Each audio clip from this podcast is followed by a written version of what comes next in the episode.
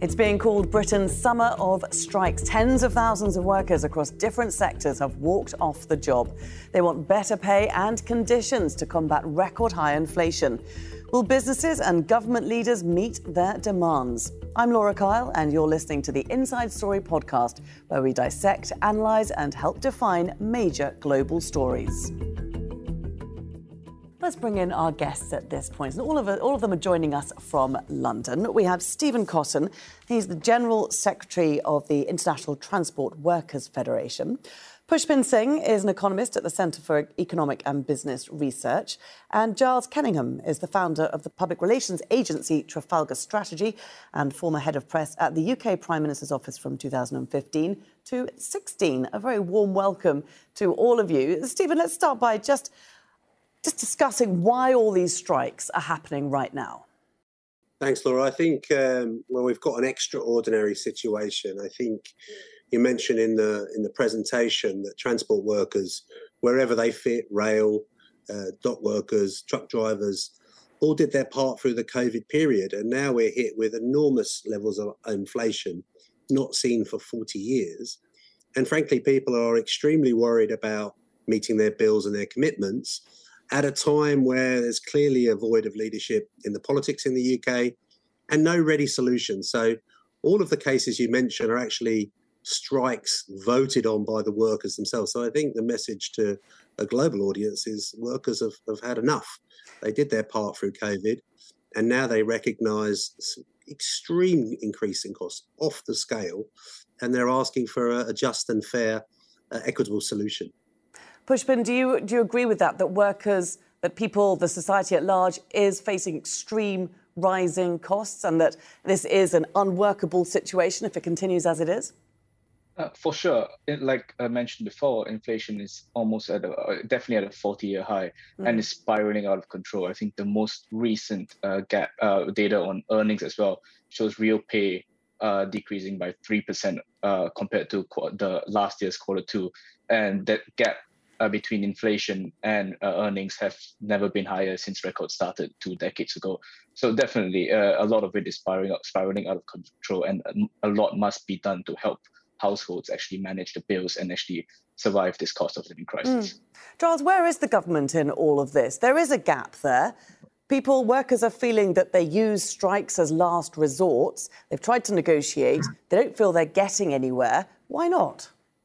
I think it's very difficult. You know, we are living through unprecedented times. You've just had the government offer, uh, you know, unprecedented package of intervention during COVID. We've got to pay that money back. They're just trying to get the economy back on the on, on its feet. Now we've been hit by these sort of 40-year high of inflation, partly fueled by the war in Ukraine. So to some extent, they are between a rock and a hard place. We're going to have to pay for this at some point um, you know, and is affecting everybody across the board. But you know, if they do, I think give in to these demands, then you're going to have more pain down the line uh, across the board. You know, and it's not just uh, you know the public sector workers, people in the private sector. Uh, uh, are facing these challenges as well. Um, you know, and there isn't, to coin a phrase, a magic money tree. They can't just keep bailing everyone out. They've already uh, put a put put out. They're going to put out a, I think it's a 400 pound package for households hit by the rising cost of energy in October. They've got also a number of one-off payments for different um, groups hit by uh, the surge in energy prices. So it's very difficult. But I mean, the politics of, of this are, I think, at the moment, uh, public sentiment is probably with uh, the government. A lot of people can see that you know there are you know we've been going through these very difficult difficult times, and there is pain coming down the track. Of course, if this does spread and we have this almost unprecedented situation where you know as we talked about the criminal barristers, could it hit the teachers, other public sectors walking out, then you know it is a political, a huge political danger spot uh, for the government because at some point uh, I suspect the public's patience will run out. Mm. You raised a number of different points there that I want to pick up on. One of them,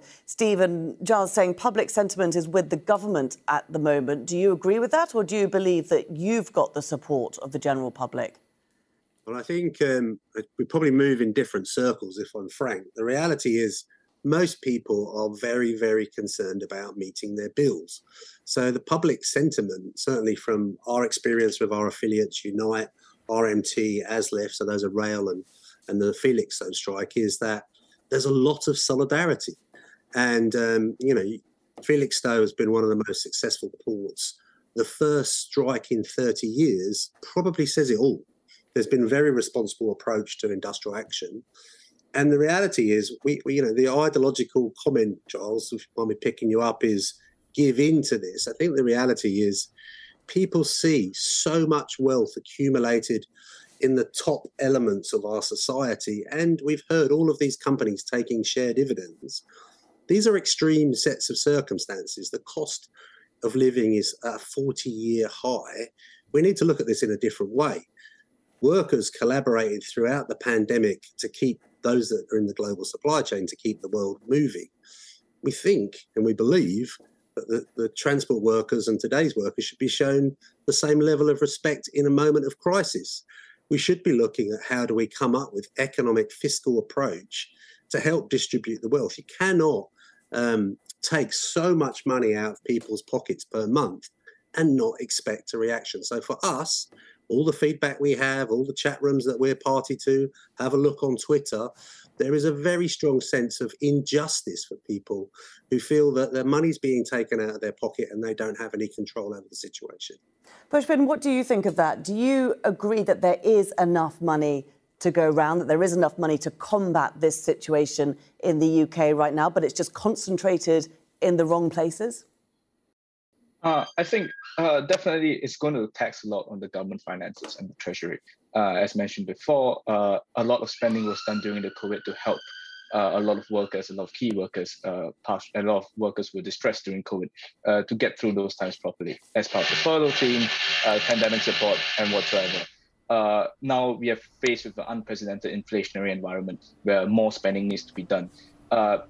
Definitely, it's going to tax the treasury a lot, and there is if there's going to be handouts or tax cuts, either way, it has to be financed by more borrowing, which already puts strain. So, is there a lot of money going around? Frankly, not really. Uh, but a lot of cost effective and a lot of uh, smart ways have to be thought of by the next government in terms of how this is going to be properly promulgated and implemented to help households. I mean, Giles, some, some would say that the Conservatives are not offering a solution. There's a number of reasons why people are saying the Conservatives are not offering solutions, not least the fact there's no clear leadership at the moment, but we'll get onto that in just a moment. But another reason, perhaps, is that vast public spending is simply not in the Tory DNA, and therefore uh, the, the Conservatives find it very difficult to propose more money to be offered to people? Well, I mean, you're right. They are um, low tax and they like less intervention. Having said that, you've had one of the most interventionist governments in recent history. What's happened, you know, in relation to COVID? As I said, they've intervened in terms of the energy price, uh, surging energy prices, but ideologically and fundamentally, what you'll see is if we do get a Liz Truss premiership, is they are against a windfall tax against the big oil companies. They mm. think uh, in the in the long term it just damages the investment environment, puts businesses off coming here. What we need is a low tax. Uh, in, you know, environment which will attract businesses, but also we have to be smarter about our energy sources, about developing alternative energy sources, and the energy companies have to think about how they can deliver lower cost um, uh, energy as well. But I mean, I come back to my point before. I think there has been a lot of public spending, and this is the problem. There is an unprecedented taps uh, of cash in the reserves in the government, hugely uh, are servicing huge levels of debt, which have high rates of interest. So we're just storing up more pain in the long term. Unfortunately, there is no uh, there is no you know easy solution to this, and this is something which is not just unique to the UK in terms of the surging energy prices. This is something which is hitting uh, countries across Europe. I mean, it does underlie, I think, you know, one thing which has become apparent is there's been too much reliance on Russia mm. uh, for our energy, uh, and now we're paying the price for that. Uh, Pushpin Giles says that, the, the, the, there has been intervention on the energy prices, and yet they are still rising, aren't they? I mean, they're still set to rise this winter. They've gone up from 1,200 on average last year to 3,400 pounds. That's a huge uh, rise for most people. Why are they not? Why can it not happen that the energy companies themselves are forced to charge less, that proper caps are put on prices? you can do that. There's no there's no say how in terms of uh, what can be done, what can't be done. The th- problem with that is putting a cap on prices to protect households. Yes, it will definitely in, in terms of uh, alleviating the cost to households and especially lower income households will definitely protect them from paying the extras, uh, the slated extra in terms of slated rise is supposed to happen in October and in January as well, where we can see energy price cap increasing to upwards of five thousand pounds. I think the most recent even came out at 6,000, uh, we saw today. But putting the price cap also distorts, uh, putting a cap on the price cap itself actually distorts price signals uh, by because by doing so, in the sense, households and consumers uh, won't be kind of wary about how much their energy bills are increasing, and with the same regular use that they're doing it now, uh, doing as of now, and without seeing a kind of change in energy prices due to the cap, it distorts a lot of signals and adds a lot of uh, fluctuations mm. and a lot adds a lot of uh, knock-on effects to the economy. So that has a very dangerous effect going forwards as well. So putting that cap is not exactly feasible. Okay. And Stephen, some would say that the strikes have knock on effects to the economy as well. The critics would say that they cause a wage price spiral, of course, where rising wages would feed into this cycle of inflation. I think, I think, as we've seen in the past, industrial relations before COVID, um, on many occasions, have, have found a, a, solution that's been satisfactory both for, for private companies and for the government. The situation we have at the moment is a feeling that people are actually losing their purchasing power mm. at the same time of massive cost. Now, I think human nature is such that I think, particularly in the UK, a sense of what's fair and there's a feeling at the moment that there are still large dividends coming out of what were state owned assets, um, including some of the energy companies, are making enormous amounts of money for people that are not able to put it back. And therefore, the majority, I think the, the study is, there's a number of studies, but Citibank perceives that we could be as high as, um, I think it's 14% at the end, uh, 12.2% by the end of the year, by mm. 18.6 by January 2023. With these numbers coming out, um, workers feel they have no choice but to stop. And as we've said, the UK has got very strong labour laws that require very um, uh, a big process of getting a majority to, to win the right to strike. What we're seeing is immense support for these strikes from the workers, and I would argue from from the society as a large, because I think you know, and if we look at the situation um, P&O ferries where so many workers were sacked and mm. caused such outrage. There's a feeling that um, big business can do what it likes, uh, and the government is kind of colluding with the process. So, for, for working men and women, the opportunity to withdraw their labour is frankly the last stand. Now, we would actively through this process not discourage business from coming to the UK, but also be in a position to encourage people back to the table. Everybody wants security in their jobs for to pay the bills, um, and then be in a position to go to work and, and give a give a give a performance. I think if we just touch on the rail strike, that feels very heavily politically motivated. Um, and this hire and fire strategy that's been advocated by the transport minister is aggravating the situation. If we were dealing with just cost issues and a recognition that we've got an unprecedented post COVID situation, a 40 year high in costs, let's get back to negotiating and let's find a solution.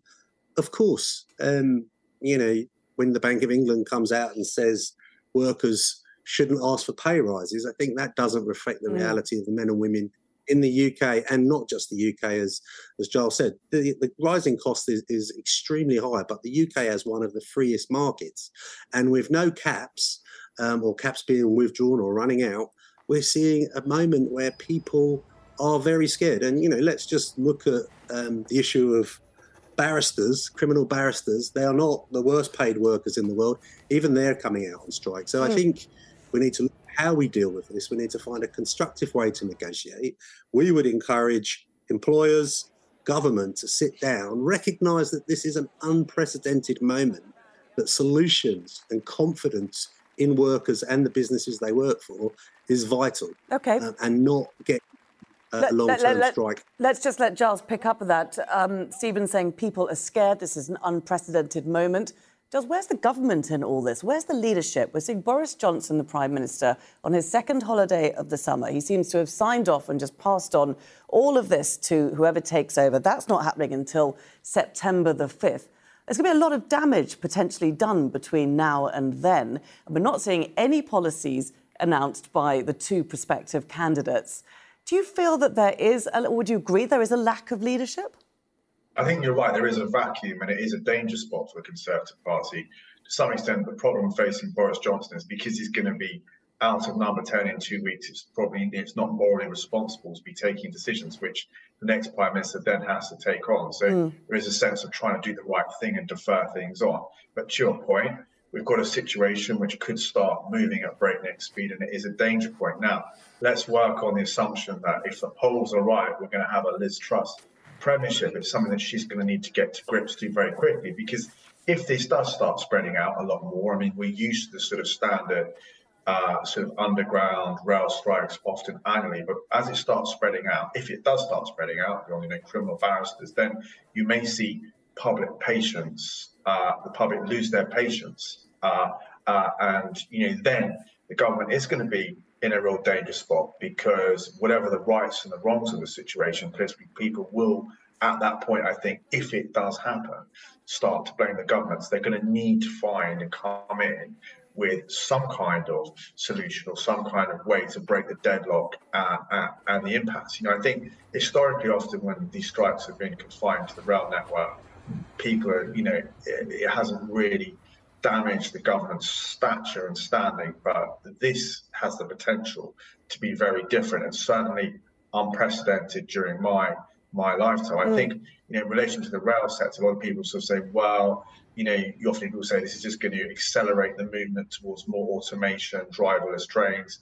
Obviously, a lot of people were working from home during COVID, so they sort of say, well, I can take the one-off strikes, but if it does spread and becomes the norm, then yeah, incredibly problematic with all the other backdrops. The UK looking like it's heading into recession, cost of living crisis. It could be the perfect storm for the new prime minister uh, and be a gift to the Labour Party. Absolutely. Uh, Pushpin, what sort of solution do you think England, Britain needs? Definitely uh, a lot more targeted solutions in terms of what can be done and what can be not to at least alleviate the cost of living crisis. Uh, what uh, what was said before about the perfect storm is definitely a perfect description of what's happening to the UK right now in terms of uh, external factors concerning supply side shocks, including the war in Ukraine. You've got rising energy prices, previously and initially due to uh, kind of suppressed supply, uh, and now due again to energy commodity inflation. And on top of that, you've got a cost of living crisis as well, and uh, that is going to be followed with uh, economic downturn, as we can see through Q2's figures. We saw a 0.1% contraction, and it's very likely that the UK is going into recession uh, and I think the priority should be to be helping households and lower income, especially lower income households, in mm. terms of trying to deal with this whole idea of this whole phenomenon of a downturn along with soaring prices. Uh, and definitely, uh, I, uh, there's a lot of things coming into play right now in terms of how you can't distort price signals while at the same time helping households, while at the same time, once more, uh, managing the books, which is what the ex chancellor actually did, uh, was trying to do as part of his primary motivations uh, a lot of targeted handouts will be required, and a lot of effective and timely measures have to be uh, are required as well. But uh, clearly, that's not the case right now, given the whole idea of a vacuum, and we still have yet to see who's yet uh, to come into the hot seat mm. in two weeks. But yeah, absolutely. I mean, that that will be a big uh, point as well. Stephen, just lastly. What happens if these strikes don't bring about the pay rises that workers are demanding? Well, I think there's a feeling, certainly across all sectors in the UK labour movement that cooperation and collaboration about what the, the message is and what the challenges are. So I think we're going to see more challenges when it comes to workers voting for strike action until we start to see some constructive settlements. The, these issues about, um, and, and of course, the rail strike gets the, the biggest profile, but there's a lot in that package. It's not just money, it's about changing the way the rail industry works. I think we need to get um, people back into into moving, and mm. transport is critical. I think the situation which we've seen is in the private sector, lots of lots of, of really big returns in the container markets, in the supply chain. But let's not forget, supply chains driven by demand. And if you don't give people money to spend and they're worried about one, their jobs and meeting their bills, how are we going to drive the economies? We perceive that there will be a recession. And again, we'll need to drive out of that. So I think unions, workers, I certainly feel and let's be clear, this rail strike is far from over.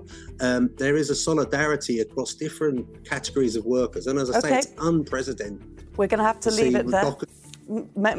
Sorry. Apologies for jumping in there, Stephen, but uh, we are going to have to leave it there. And many thanks for joining us to all of our guests today Stephen Cotton, Pushpin Singh, and Giles Kenningham. That's it for the Inside Story podcast. This episode was produced by Calvin Ng, Cara Legg, Fungi Nguyen, and Paul Taylor. Studio sound was by Deepak Pushkaran. The programme was edited by George Joseph, Lynn Newen, and Joe DeFrias. Be sure to subscribe to the Inside Story podcast to catch every episode. Thank you for listening, and we'll be back again on Tuesday.